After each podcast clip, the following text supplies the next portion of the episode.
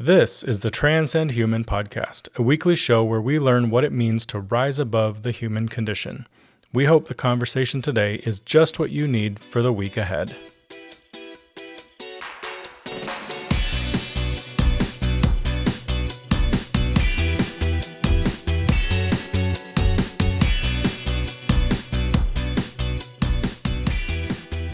Yes, friends, welcome back to the Transcend Human podcast. It is great to be with you Monday, September 25th, 2023. So, for those of you who've been around for a few weeks, you know that we're in a series called Transcending Eschatology. Uh, basically, a series on end time events, biblical prophecy, apocalyptic prophecy, all of that kind of stuff. So, we've been having a really good time and I'm just glad that you have been along for the ride. For those of you who are brand new, um, you may want to start a few episodes back. So we are already on episode 13. Um, I'm not going to go through each of the different episodes that we've covered. If you want to see that, you can go to the show notes and look through that. Um, but today we discuss the final set of seven and the prostitute.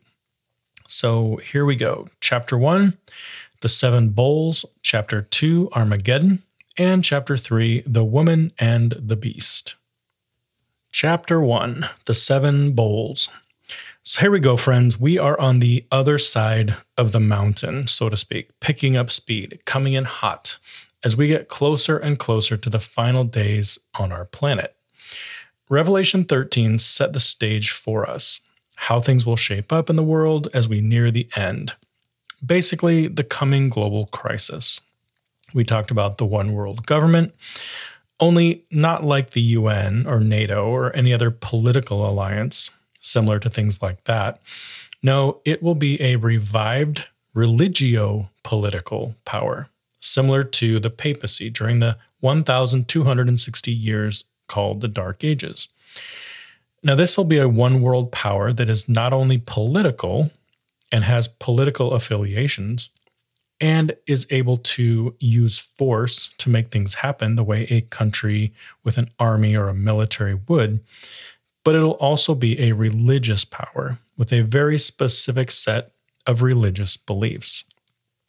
And when these two come together, the unfortunate fallout is that the religious beliefs become mandated, right? People are forced to change their belief system to match, or they're punished or even killed if they don't get in line. So, to review, we discussed that the sea beast is the same power as the little horn from Daniel, aka the Catholic Church. And the beast from the land is the United States. And together, these two forces provide both the religious beliefs and the political power to impact the entire world. Now, this is the true difference between God and Satan, played out in our little world, on our little planet. God is a God of love, and love is not love without what? A choice. This is why God offers us the ability to choose Him or choose against Him. Satan, on the other hand, has no intention of giving us a choice. He will use lies, demands, manipulation, deception, and at times brute force in order to get people to worship him. And he will use this global religio political power at the end of time to carry out his plans. Next, in Revelation 14, we talked about the final warning, right? As this religio political power strengthens, we hear three angels and their messages to the world. Message number one the investigative judgment started in heaven so choose who you will worship. The second message Babylon has fallen, this false religious system that has pulled the wool over your eyes. And the final message those who follow Babylon and choose to take the mark will unfortunately fall along with Babylon. So that's where we're at. We know who the players are. We know what the call to action is, which is pick a side, right? And there will only be two sides to choose from. So pick one, but be fully aware that the choice you make is an eternal choice, not just a flippant choice that you can change tomorrow. It's an eternal choice that will determine your eternal fate. Because what comes next will only impact one of the two sides. So, Revelation 15 to 16 describes the seven bowl judgments, or what we call the seven last plagues. John opens the chapter with this Then I saw in heaven another marvelous event of great significance seven angels holding the seven last plagues, which would bring God's wrath to completion. I saw before me what seemed to be a glass sea mixed with fire, and on it stood all the people who had been victorious over the beast and his statue and the number representing his name. They were all holding harps that God had given them and they were singing the song of Moses, which we won't go into right now. Next, John sees that the doors of the temple in heaven were thrown wide open. There were seven angels, each with a bowl to be poured out on the earth. One of the four living beings held a bowl, a golden bowl filled with the wrath of God. This bowl created smoke that filled the entire temple and John saw that nobody would be allowed back into the temple until the seven last plagues had been poured out on the earth. Now, this is just fascinating to me, right? Because of that whole investigative judgment thing that we talked about. Some people don't believe that there is a temple in heaven and that this judgment thing is really going on right now. And that's fine, right? Different strokes for different folks. But I wonder how verses like these are interpreted without that frame of reference. Because you see how the two seem to fit so nicely together? We just got a warning message from an angel telling us that God was beginning to judge those who had lived on the earth. And where does it take place? In the temple, of course, just like it did for ancient Israel. And now, in Revelation 16, the first thing John sees are the temple doors being thrown wide open. It's as if there were people inside and now they're ready to come out. To me, this is just the perfect synergy that goes along with Bible prophecy, right? God has been in the temple in heaven doing his work, the work of the high priest, judging everyone who has ever lived and ever will live. And when he finishes, what does he do? He throws the doors wide open and he comes out. And then, once he's out, it fills with smoke which kind of suggests that you don't want to go back in there, right? And the Bible even says that nobody can go back in until things are taken care of on earth. Brilliant. That said, here come the plagues, one after the other. And remember, these plagues will only fall on those who took the mark of the beast. How do we know this? Well, because it flat out tells us. So let's read what the first plague is and who it will impact. So the first plague is a horrible, malignant sore. And who gets these sores? The verse tells us. It says, The sores broke out on everyone who had the mark of the beast and who worshiped his statue or his image. Plague number two the sea became like blood, and everything in the sea died. Plague number three the springs and the rivers of water became blood. Plague number four the sun scorched people with its fire and a blast of heat. The fifth plague intense darkness on the throne of the beast. The beast and its people grind their teeth in anguish. Plague number six the river Euphrates dries up and makes way for the kings of the east. Three evil spirits that look like frogs came out of the mouth of the dragon and the beast and the false prophet. These frogs were demonic spirits capable of doing miraculous things. And it was these things that impressed all of the leaders in the world and brought them together to do battle against God. And then finally, the seventh plague a mighty shout from heaven saying, It is finished. Then the thunder crashed and rolled, and the lightning flashed, and there was a great earthquake, the strongest that has ever happened on earth. The city of Babylon is split into three sections, and the cities of the earth were turned to rubble. Every island disappeared, and the mountains were leveled. there was a terrible hailstorm with hail weighing as much as a small human being. And that's it. The seven last plagues. Now, one through five are pretty straightforward, right? Most historicists believe that these are real, literal things that will happen to the earth and to the people who choose the beast sores, intense heat, darkness, and obviously the issues with the sea and the rivers turning to blood.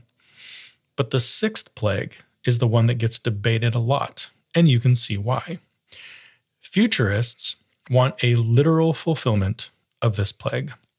So the river Euphrates drying up and hordes of warriors coming from the east, coming to engage in a massive battle that they refer to as the Battle of Armageddon. Now, it's interesting that as we speak, the Euphrates River is about to dry up. It's literally as dry as it's ever been. But what if it wasn't ever meant to be literal? What if John was simply referring back to a historical event and using it to illustrate a future reality? So, the river Euphrates was dried up a long time ago during the reign of Babylon. Kings from the east, kings from the Media and Persian empires, Cyrus and Darius, basically diverted the mighty river, which allowed it to dry up, and they were able to take the city of Babylon away from the Babylonians. Now, if this information in Revelation is simply using that illustration, it's a really good one, right? Because it illustrates the way spiritual Babylon, so we've talked about spiritual Babylon, right? The church at the end of time that is doing these inappropriate things and is led by the dragon and the beast and the false prophet. It makes sense that it at some point will dry up right? It'll meet its fate, it'll meet its demise. Now, God and the heavenly host will at some point come down and dry up the power of this end time conglomerate. God and Jesus will stand as the kings of the East in this story, which makes perfect sense when you hear the way Matthew talks about the second coming. In Matthew 24 27, he says, For as the lightning flashes in the east and shines to the west, so it will be when the Son of Man comes. Crazy, right? The way that these things start to fit together as you look in and out of stories and in and out of passages throughout the rest of the Bible. Chapter 2 Armageddon.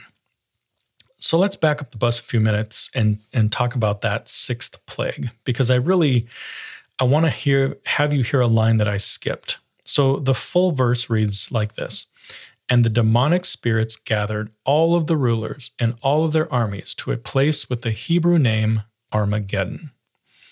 So, what comes to mind when you hear that word? Armageddon. Most likely, you think about the end of time, right?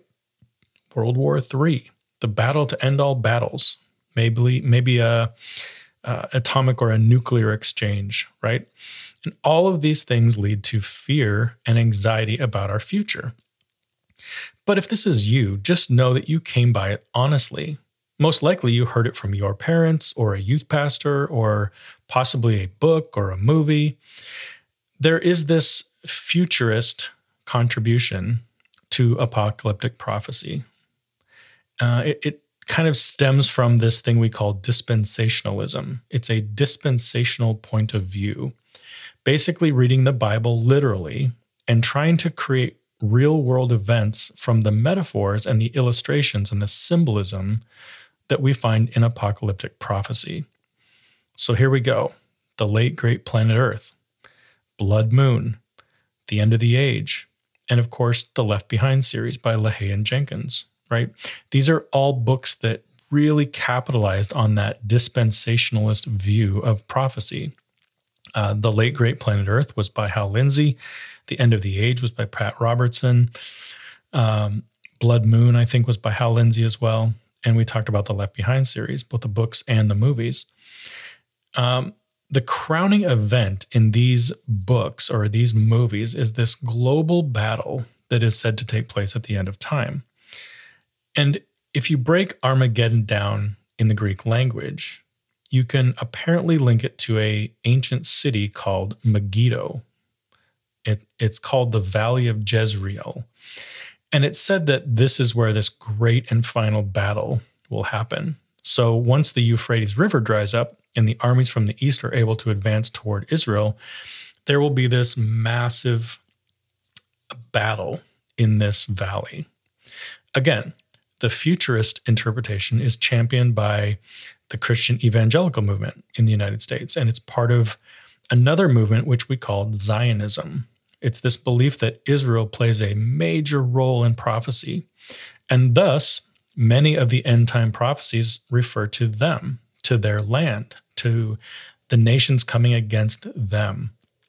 Now, we won't spend a lot of time on this kind of stuff, but just know that the far right Christian evangelicalism that we see growing in this country today typically holds this belief.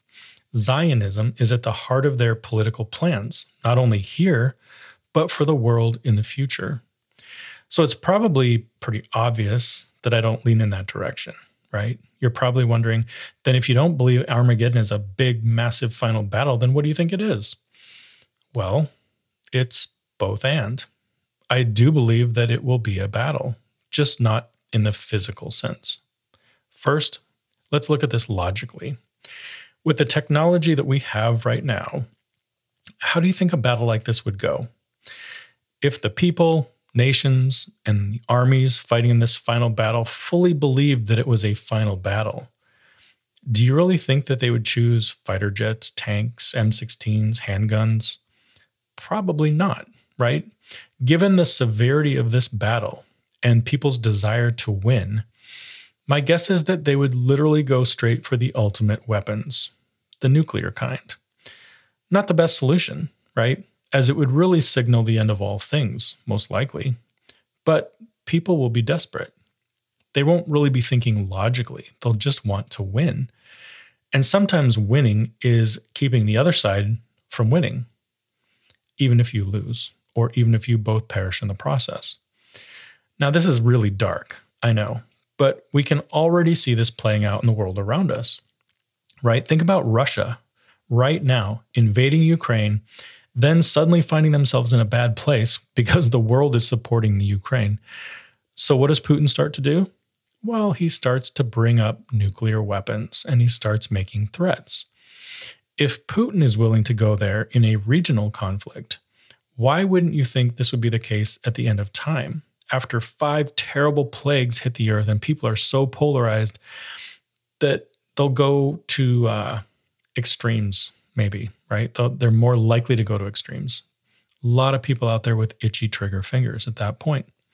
And I just don't see God allowing us to have the final word in this way, for us to destroy ourselves with a massive nuclear exchange.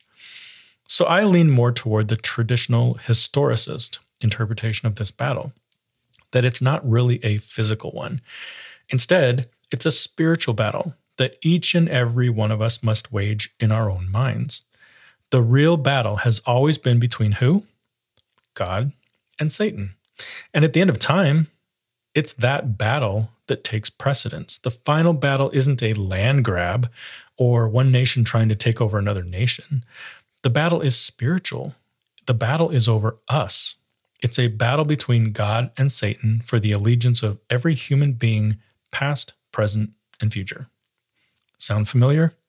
We went over this in depth in the Controversy Theory series.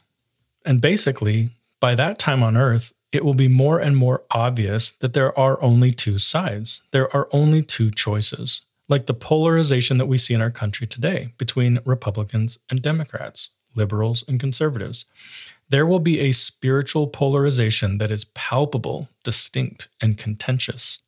On one side, there will be the beast, or this one world government, right? It will be offering peace, safety, and the ability to buy and sell in a lockdown digital economy.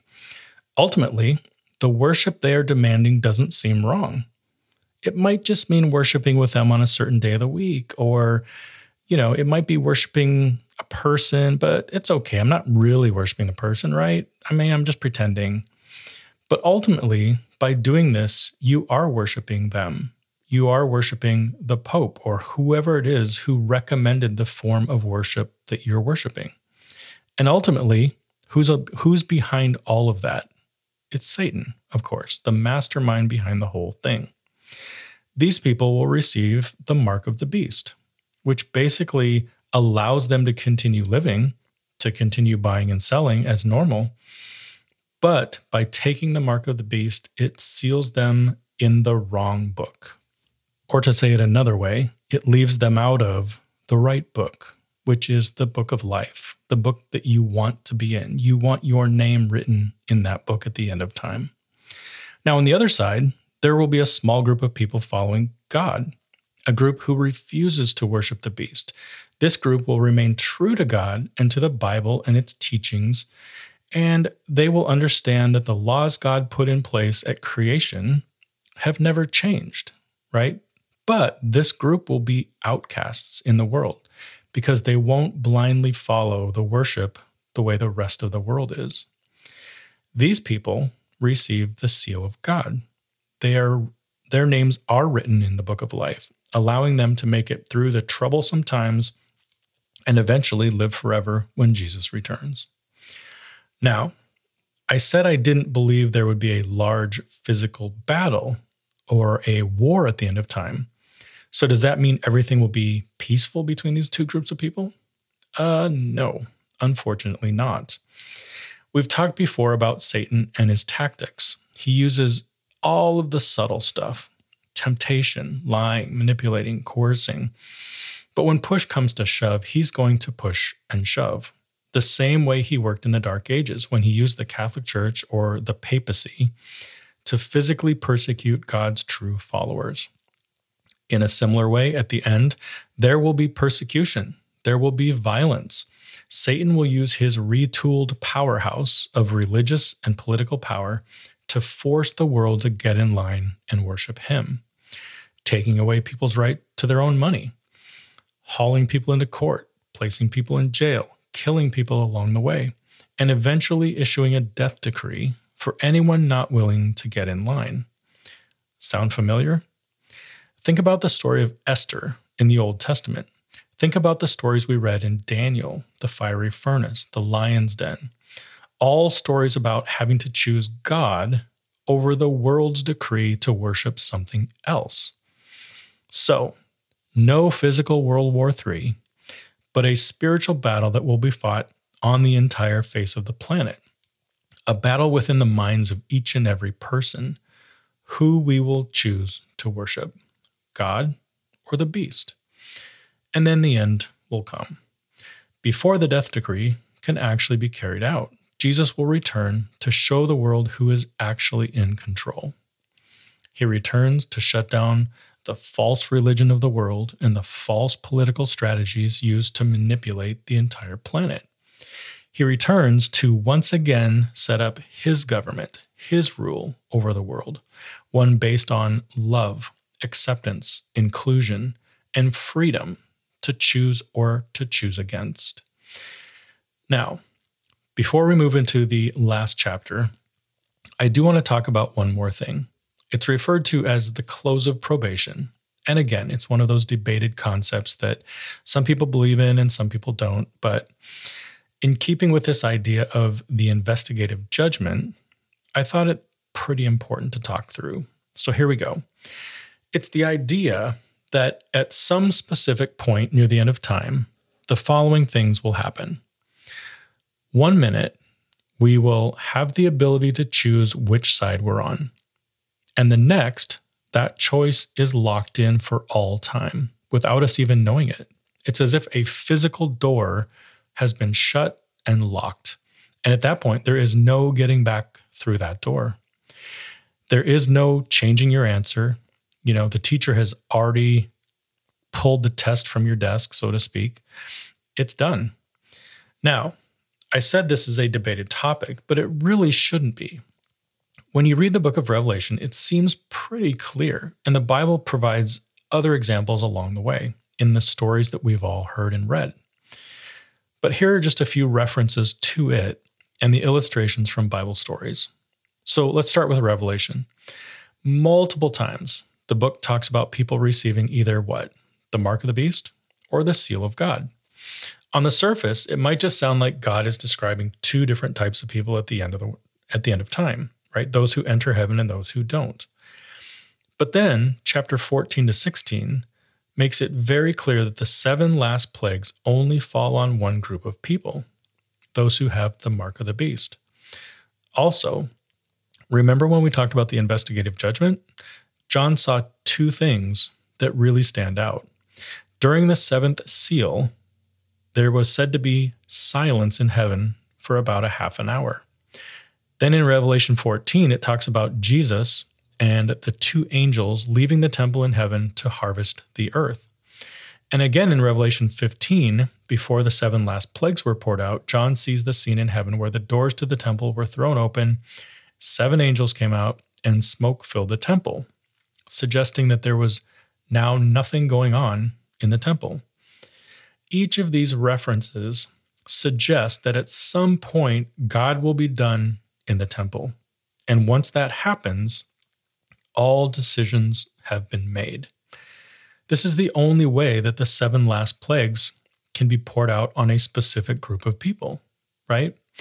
In other words, that group had to be had to be defined before the plagues happen. The decisions had to be made. And the door had to be shut. In other words, the close of probation, which locks in our votes for all time. Now, Let's look at a few examples of this throughout the Bible. The obvious one is the story of the flood, right? You had this guy Noah, and he preached that the world was going to end with a flood. Right? This flood is coming, and you you have to decide if you're going to listen or not. And now, at some point, Noah and his family entered the ark. And what happened? The door closed. This is very similar to the close of probation. And for the people living in the world at that time, it was their close of probation, right? The flood didn't actually start for another full week, but for those seven days, those outside were outside and those inside were inside. The crazy thing is that in Matthew 24 37, it actually makes this connection for us. It says, When the Son of Man returns, it will be like it was in Noah's day. Scary, right? Next, Jesus tells a parable that illustrates the close of probation. It's the parable of the 10 bridesmaids. So, in this story, five were foolish and five were wise. The foolish five forgot to plan ahead and bring oil with them, and at some point they fell asleep. And when the bridegroom came in the middle of the night, they awoke, but they realized, oh no, we don't have any oil for our lamps. So, what did they do? They ran back into town to grab some more. But while they were gone, the bridegroom welcomed everyone in and locked the door. Now, those are just two examples, but you see the connection, right? The Bible literally explains itself over and over and over again. It explains things and then gives examples just to make sure we get it. Chapter 3 The Woman and the Beast. So in chapter 17, John has a conversation with one of the seven angels who poured out the bowls on the earth. One of the one of the angels that poured out one of the plagues on the earth. The angel explains, "Come with me. I'll show you what's in store for this one world government." But the angel doesn't call it that. Instead, the angel calls it the great prostitute or the harlot, which might seem strange at first, but when you go back to the symbolism that we've discussed, it all makes sense. Remember, Jesus refers to his church as a woman, pure, committed, honorable. So, what would a prostitute symbolize? Well, in real life, a prostitute goes the opposite direction. Instead of remaining pure or committed, the prostitute goes after anything and everything. And a prostitute has the potential to lure people away from good, pure relationships into something altogether unholy. And this is how the angel is describing this fake church movement at the end of time. This religious and political machine that is demanding that people worship her instead of God. Similar to the prostitute, this power is luring people away, the kings and the nations of the world, with her beauty and her manipulative charm. So the angel describes her like this A woman riding a scarlet beast, clothed with scarlet and beautiful jewelry.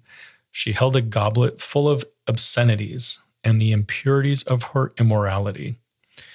A name was on her forehead Babylon the Great, mother of all prostitutes and obscenities in the world. She was drunk, but not with wine. She was drunk on the blood of the saints that she had killed. And John looked in utter amazement at the scene. So the angel doubled down and said, Hey, I can clarify who this woman is. And the angel said, This woman is riding the beast with the seven heads and the ten horns, the beast that was alive, but now is not, and yet will return at some point. At the end, the people not written in the book of life will be amazed by this beast that reappeared and was resurrected, and they will worship it. And just so you know, the seven heads of this beast represent the seven hills where the woman rules. They also represent seven kings. Five are gone, one is in power, and the seventh is to come, though his reign will be brief. And this scarlet beast is the eighth, but also headed for destruction.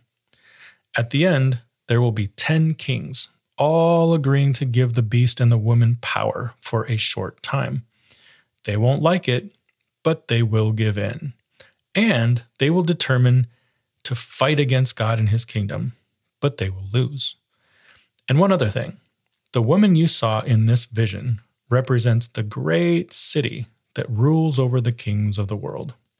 Okay, so there you go. The explanation of the prostitute by one of the seven angels. So the angel gave us two more insights into who the beast and the woman are clues that continue to identify this persecuting power as none other than the papacy or the Catholic Church. First, this power has seven heads, which represent the seven hills where the woman rules. Now, friends, this is fascinating. We know the woman is a church, just a false one. And we know that this church rules from a place built on seven hills. So if you Google City of Seven Hills, you'll find that Rome is the city that claims this title above all others. Rome is where the Vatican is located and where the Catholic Church rules from. But here's the funny thing Rome isn't the only city that claims this title. In fact, Wikipedia has a list of all of the different cities that claim the same title. It's insane. There are quite a few, and they're scattered across multiple continents. Now, is this a coincidence? Or is the Bible being both specific and at the same time illustrating this whole concept of the kings and the nations of the world supporting the prostitute at the end? Just a thought. Okay, the second clue comes at the end. The angel said, The woman you saw in your vision represents the great city that rules over the kings of the world. Now, based on what we just learned above, that city is Rome. However, there is a city within a city. Like we said, Rome houses Vatican City, a recognized city with its own rules, laws, and authority. And who is the head of that city?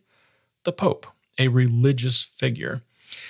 Now, if the Catholic Church truly has this much power at the end of time, and the entire world is looking to it for spiritual guidance, both of these clues from the angel make perfect sense.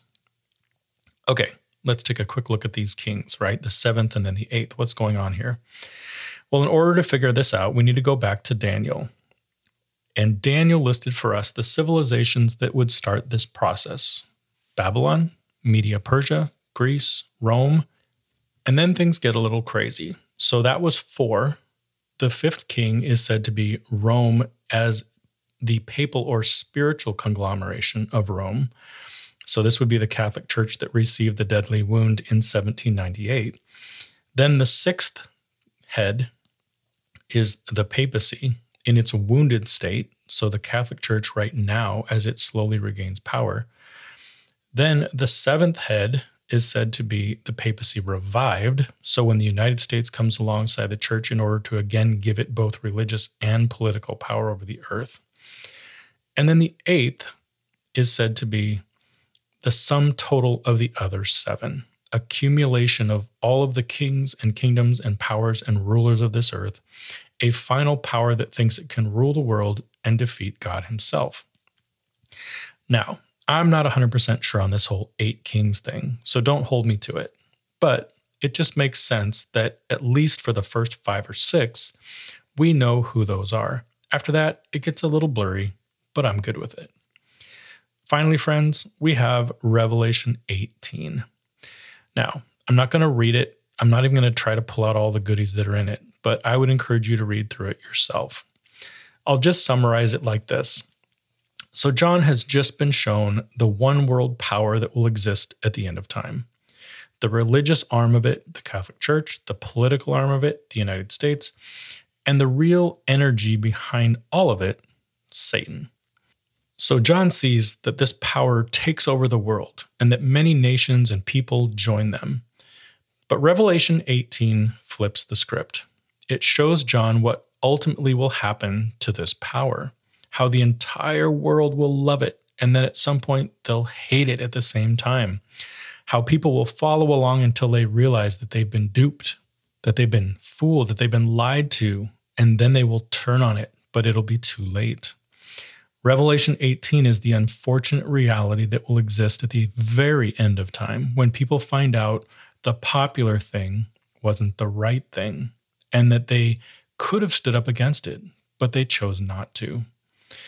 People start to realize the eternal nature of that decision and they become angry to the point where they turn against the very power they believed held the answers to life's problems. Let's land the plane. So, as we approach the end of the book of Revelation, two things are going to happen. First, things are going to get really dark, right? Because we need to understand what it will be like at the end of time. We need to learn more about this power that's going to control the earth, and we need to see how diabolical it actually gets. Second, it will get better. As we approach the very end of the book, we will start to see the light at the end of the tunnel. We see that evil won't triumph over good. And we see the brighter future that God has in store for us, all of us who choose Him. That's what's up next week, friends the conclusion and the good things that are to come. Until then, everyone, have a great week. Thanks again for joining us on the journey. And as always, keep transcending human.